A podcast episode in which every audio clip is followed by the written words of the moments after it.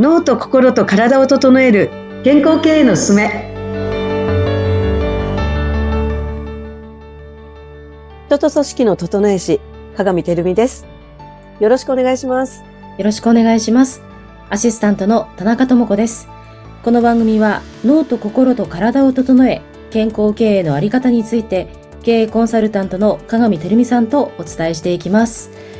鏡さんよろしくお願いします。はいよろしくお願いします前回あのすごく深い話というかあの、はい、ちょっといろいろ気づかされる内容になりましたけれども、はい、やっぱりその自分が喜ぶこととか、はい、ああのなので今週もですねちょっと前回の続きでお話をちょっと進めていきたいなと思ってます。はい、あの自分が何に対して喜ぶかってど、どうやったら見つけられるんでしょうかね？あの、前回もお話ししたんですけど、やっぱり言語化する、はい、紙に書き出してみる？うん。うん。頭の中、あの、前回意識していることってずっと持続できないって言いましたよね。一瞬考える、はい、考えるっていうか意識はできるけど、やっぱり日常の中ではそれをこう持続するって非常に難しい。うん。なので、あの、変わっていってもいいので、はい、一旦やっぱり頭の中にあることっていうかな、この自分が今の段階で考えてることっていうのを全部やっぱりこう紙に書き出してだ出してみる、リスト化してみるっていうのがすごく大事じゃないかなって思います。紙に書く。うん。もう、そうか。か、とにかく書いてみるってことですね。まとまってなくても。そう、そうですね。あの、見える化するっていうことで。うん、あの、以前ですね、あの、うつの方はい。うつの方をちょっとどうしても見てほしいって言われて、うん、ちょっとしばらく、あの、コンサルティングしたんですけど、はい。その時に、あの、ご本人さんにお伝えしたのが、とにかく自分の気持ち、感情とか、あの、まあ、その方があの、人のえっと、人にですね、急に自分のこう、感情を話したくなられるんですよ。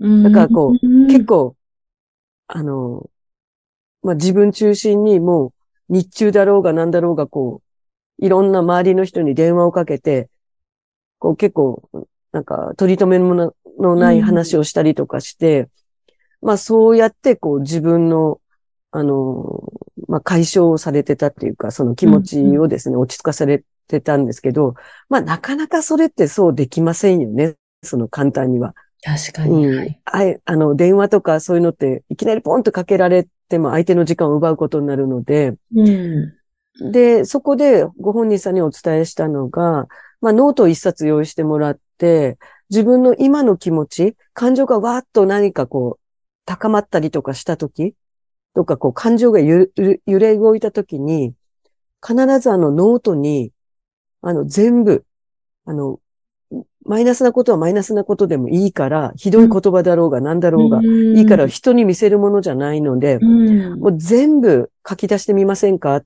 て、あの、言ったんですよね。はい。そしたらそれをし始められて、究極うつ症状がもうぐんと下がって、薬いらなくなっちゃったんですよ。もう飲むの、飲むのを忘れるぐらいになっちゃって。えー、つまり何かと言いますと、はい。書くことによって、整理されて、はい。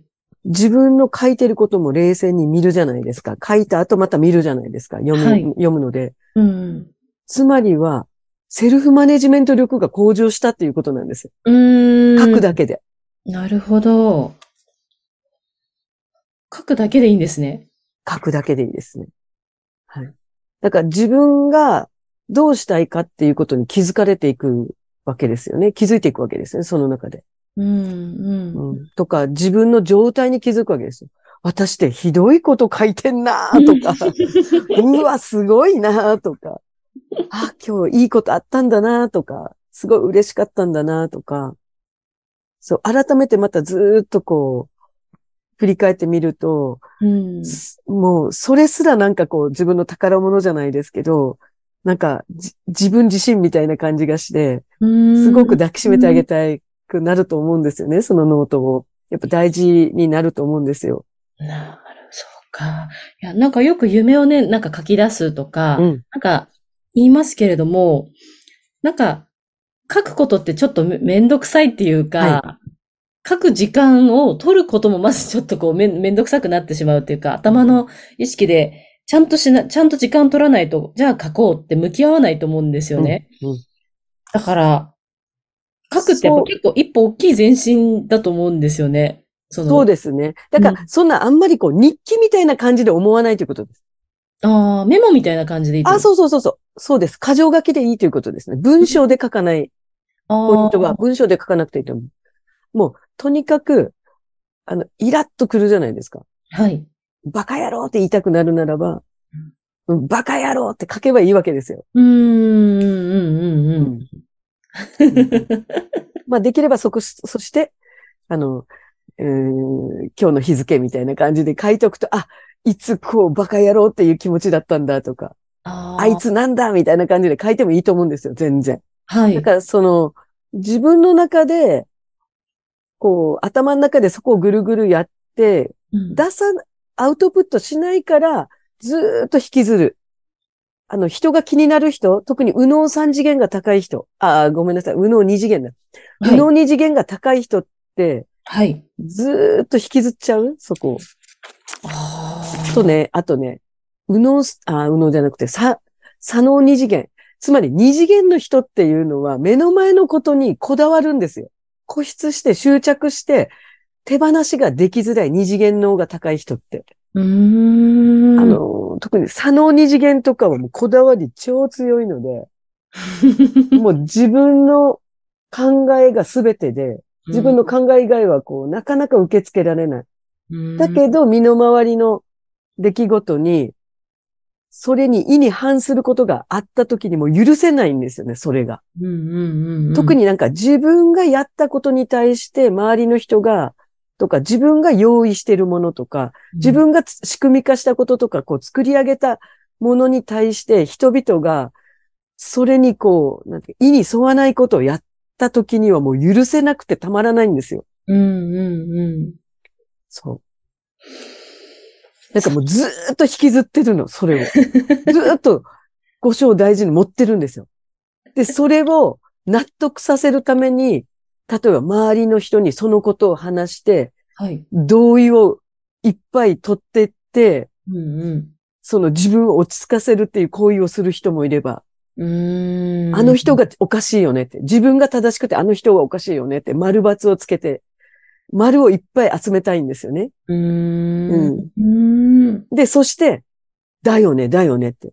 やっぱりわ、私が正しいよねっていうのを、こう、自分の安心材料としてこう集めたいっていう人もいれば。うん。まあ実際そういう話が身近に最近あったんですけれども。うんうん。はい。うん、なるほど。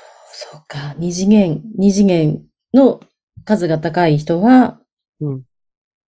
二次元のになってる時には、うん、あの、ちょっと自分の目の前のことに固執して、俯瞰してこう引いてね、全体の中とか、過去、今、未来の、この中での今の自分っていう、もう要はこう、広い中での自分の状態とか、今自分がこう手掛けてるものとか、そういうところをこう冷静に見れない状態になってる。自分じゃ見てるつもりなんですけどね。はい。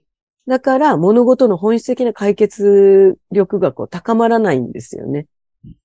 やっぱ講じる策がやっぱりすごい限定的だったり、こう、視野が狭すぎたりして、こう、やっぱり人々にとってより良い選択っていうのが自分で取れなくなる。こう、自分本位すぎたりとか、うん。あと、やっぱり相手に影響を受けたりとかですね。すごい狭い、狭かったり視野がですね。なので、ちょっと私もこの間やってた時に二次元のが高まってたので、はい、ちょっと自分でそこは、こう、気をつけていきたいなっては思ってます。だからこう、やっぱり自分の考え方にこう、あんまりこう固執しないっていうかですね。いやちょっと、聞いててすごい自分の、自分の結果もなんか、あの、右脳二次元私32なので、数値が。